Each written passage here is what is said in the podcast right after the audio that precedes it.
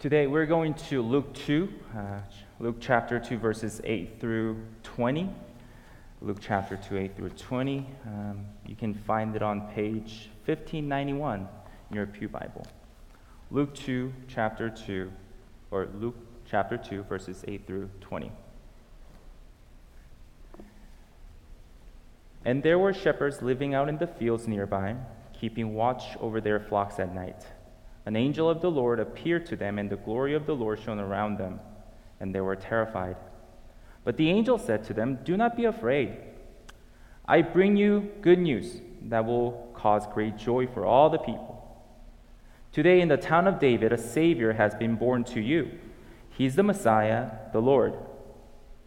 This will be a sign to you. You will find a baby wrapped in cloths and lying in a manger. Suddenly, a great company of the heavenly host appeared with the angel, praising God and saying, Glory to God in the highest heaven, and on earth peace to those on whom his favor rests. When the angels had left them and gone into heaven, the shepherds said to one another, Let's go to Bethlehem and see this thing that has happened, which the Lord has told us about. So they hurried off and found Mary and Joseph and the baby, who was lying in the manger.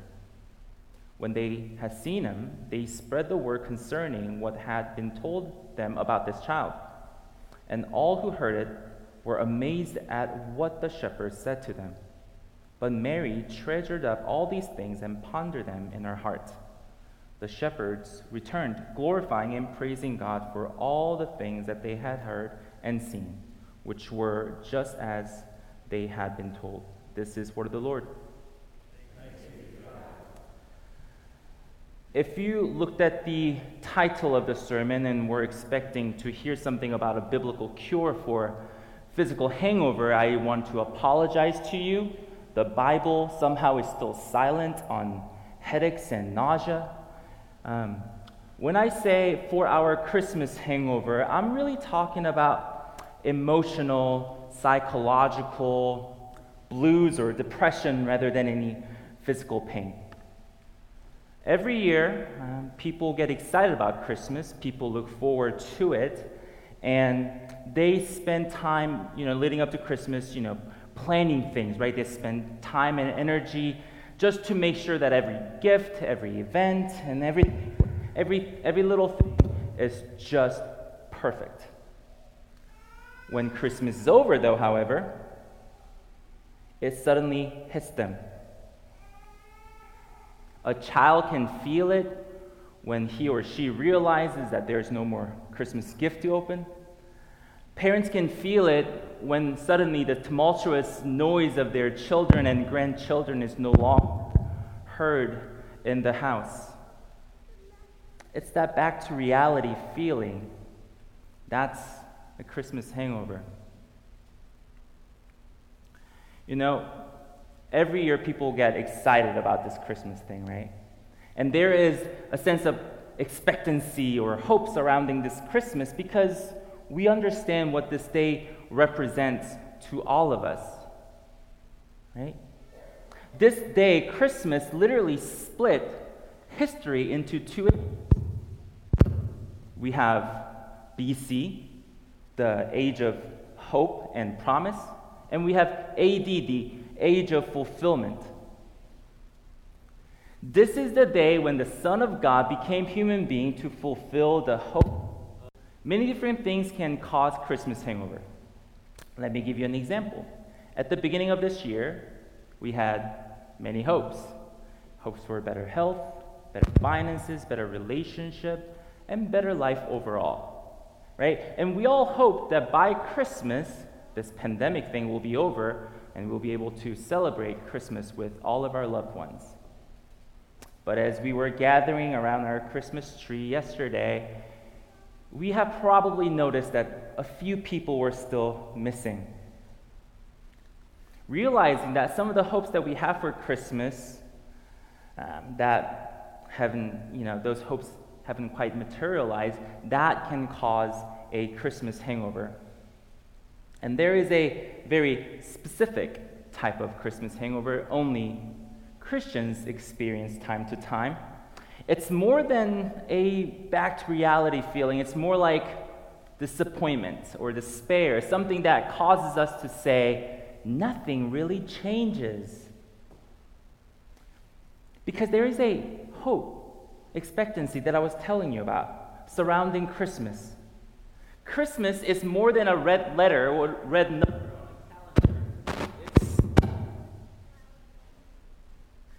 Christmas represents so much more than that. It represents the hope that we have in Jesus Christ, the hope that our non believing family members, friends, you know, neighbors will be saved in Jesus' name, like we have been saved in Jesus' name. So every Christmas, so many Christians are reinvigorated by this hope, and they want to share the gospel, so they invite people to one of the Christmas events. So every Christmas, we invite people to one of our many Christmas events. And I bet you that there were some non believers at our children's program and also at our Christmas Eve service. We invite people to church with the hope that things will be different this year, that this might be the year when they finally come to faith, right? So we spend time planning how we're going to ask. We detail, like, we, we ask, what should I wear? Which words to use? right? And we execute it with the hope that this Christmas, our non believing family members, friends, neighbors, they will find Jesus Christ. They will meet Jesus Christ and come to faith. This is the year. By the way, so if you're one of those visitors who decided to come back, um, welcome. We're glad you're here. But the point that I'm trying to make is that the reality that we have is that non believers rarely say yes to such an invitation. And even if they say yes, the chance of them coming back after Christmas is very unlikely. So things rarely change. And today, some of us might be wondering, geez, what went wrong? Why didn't so and so want to come to church today? Why didn't he or she want to come to church today? I, I did everything that I could. That's the disappointing, despairing reality. That's that Christmas hangover, that nothing really changes feeling. And the real frustration that I have is that the Bible paints a very different picture. As if inviting people to church is like the easiest thing in the world. Just look at the story that we read this morning, Luke 2. Shepherds are like Joe Sixpack. I don't know if you guys remember Joe Sixpack. Does anybody remember Joe Sixpack? You know, back in 2008, um, sorry, high school, middle school, children, children, and younger people. Back in 2008, um, during the pre- presidential campaign, then Republican VP nominee Sarah Palin coined the term Joe Sixpack, and she used it as a catch-all term to, you know, uh, catch-all term for ordinary people. Shepherds here in our story are Joe Sixpacks. They are not extraordinary, nor are they insignificant. They're just ordinary people, the people that we run into every day, people that you might want to, or you have already invited to church.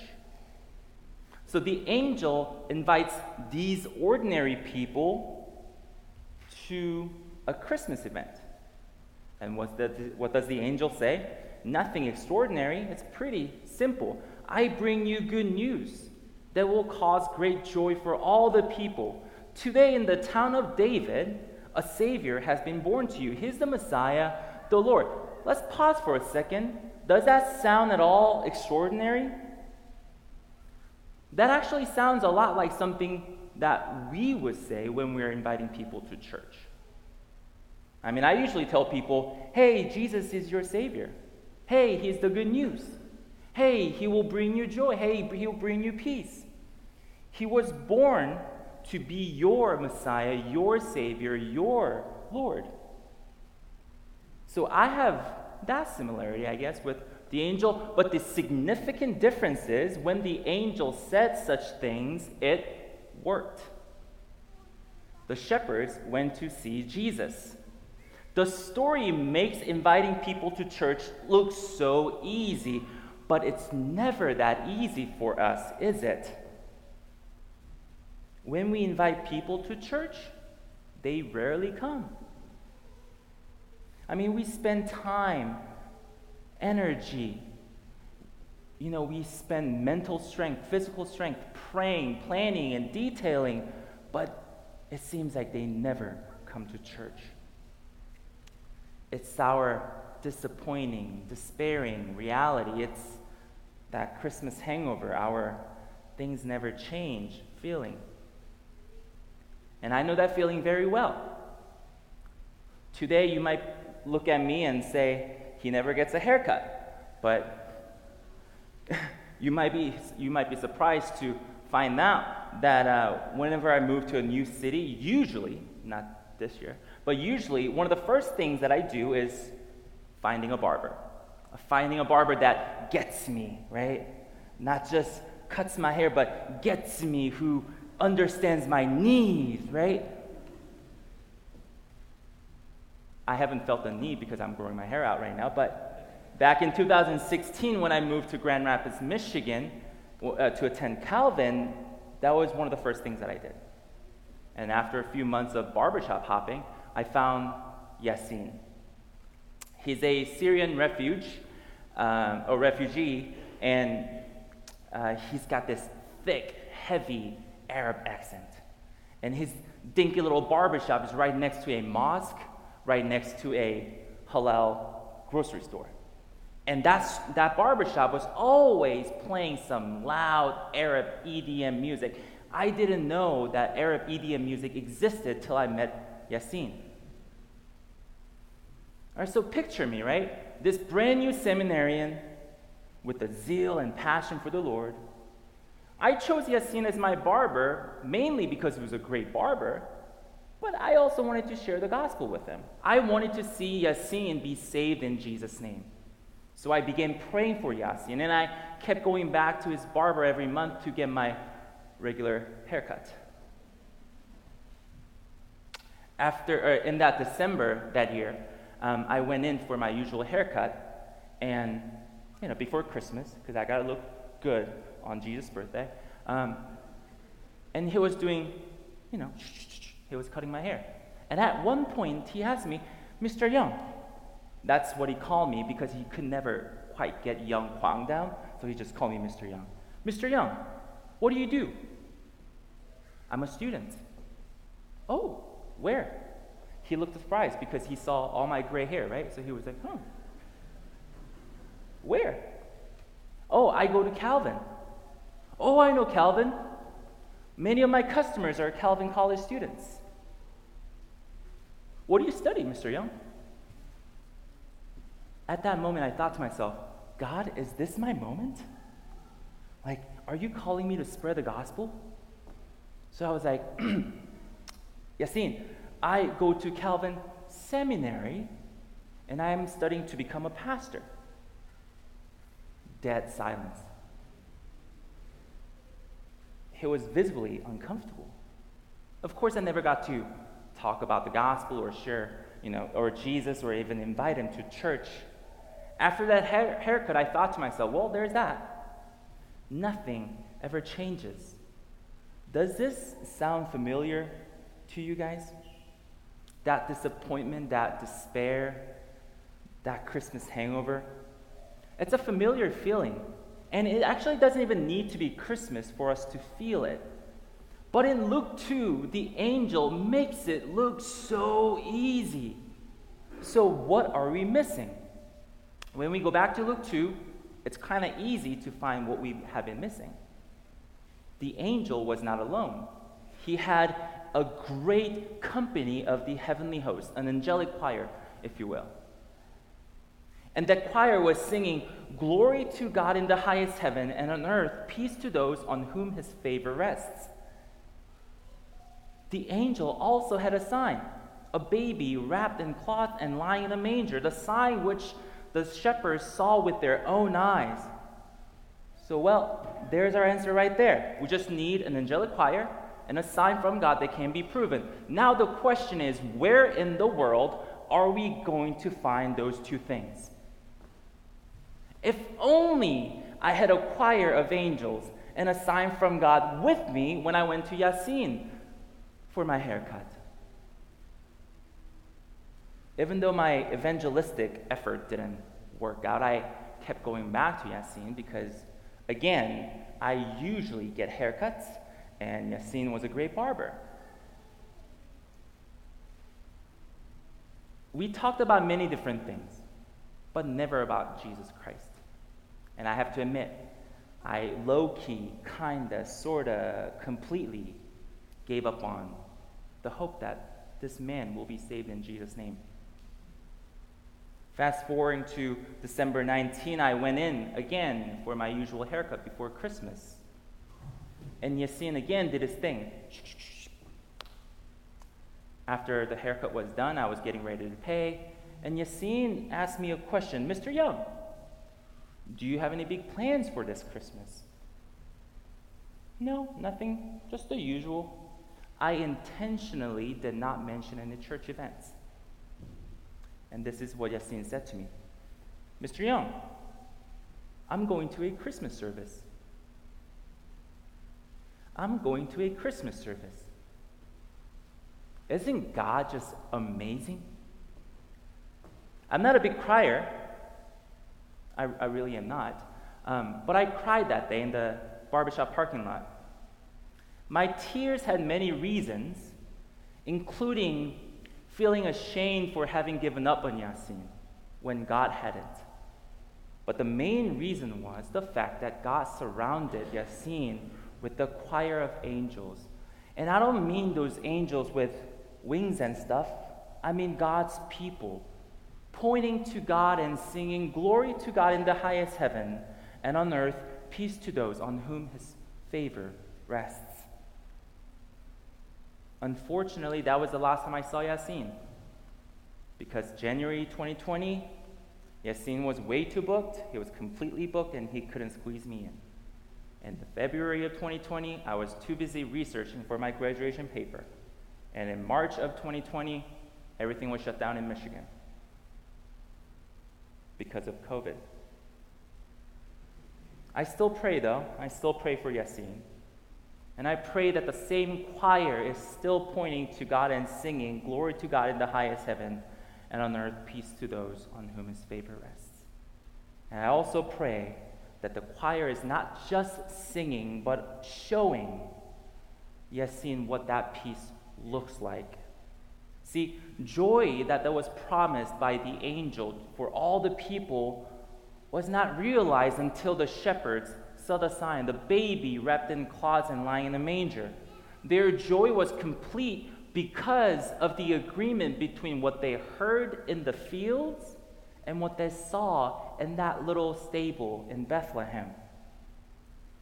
And it was only after seeing the sign they went away, praising and glorifying God. Today, a baby wrapped in cloths and lying in a manger wouldn't be a sign. If you ever saw that, please call the Child Protection Services. But we still have a sign. God has left us a sign. The choir of angels actually sang about it. The sign is the peace, the peace that we have received from the baby wrapped in cloth lying in a manger.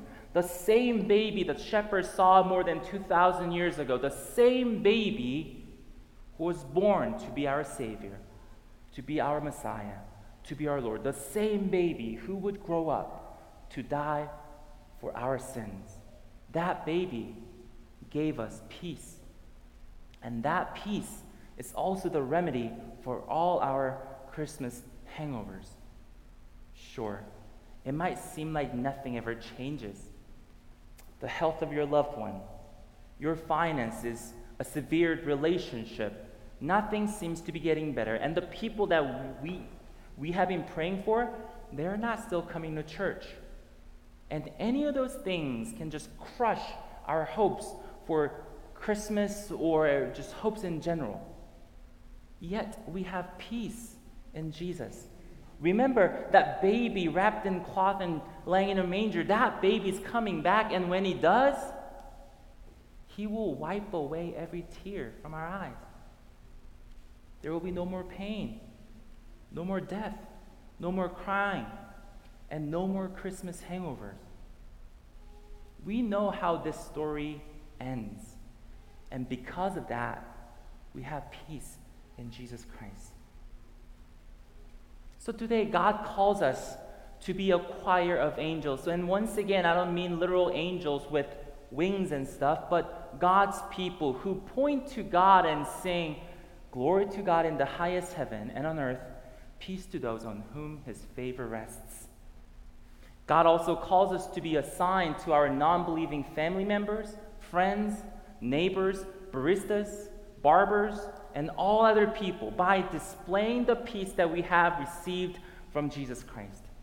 When people see that the peace that we sing about and the peace that we display in and through our lives are in agreement, God will use us as the conduit of his gospel message for all people. So, do you have a Christmas hangover this morning? Do you want to find peace of mind in the midst of disappointment, despair, and crushed hopes? Well, I'm here to remind you that you already have the peace of Christ with you. So let's sing, people.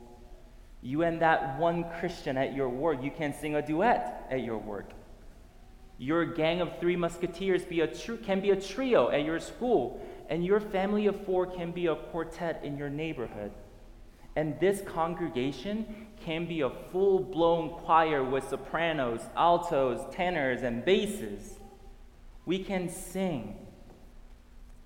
Whether we are full or empty, whether we feel disappointed or hopeful, whether it's Christmas, Easter, or some other holiday, it doesn't matter. In every stage of our lives, we can sing of the peace that we have in Jesus, Jesus Christ. So let's sing. Let's go tell it on the mountain. Let's glorify and praise God at the top of our lungs. Let's sing of the peace that we have in Jesus Christ, who was born to be our Savior, our Messiah, and our Lord. Let's go to God in prayer. God, it's been less than a day since Christmas, but for many of us, all the excitement, the hope, the joy seem to have evaporated. It feels like we have circled back to square one, and it just seems like everything is still the same. Nothing ever changes. So we thank you this day for reminding us that even in the worst scenario, we have we still have the peace of Christ. And that peace alone is enough for us to glorify you and praise you. So help us to be the angelic choir singing of your peace in Jesus. Help us be the sign that leads people to your salvation in your Son. We ask these things in the wonderful name of Jesus Christ. Amen.